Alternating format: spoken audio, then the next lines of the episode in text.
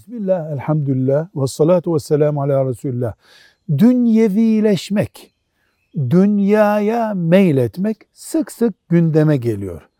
Nedir, nasıl ortaya çıkar veya nasıl tespit edebiliriz dünyevileşmenin ortaya çıktığını? Deriz ki bir, malın tapınılacak derecede put haline gelmesi. İki, yönetimin ve yöneticilerin fesada uğraması.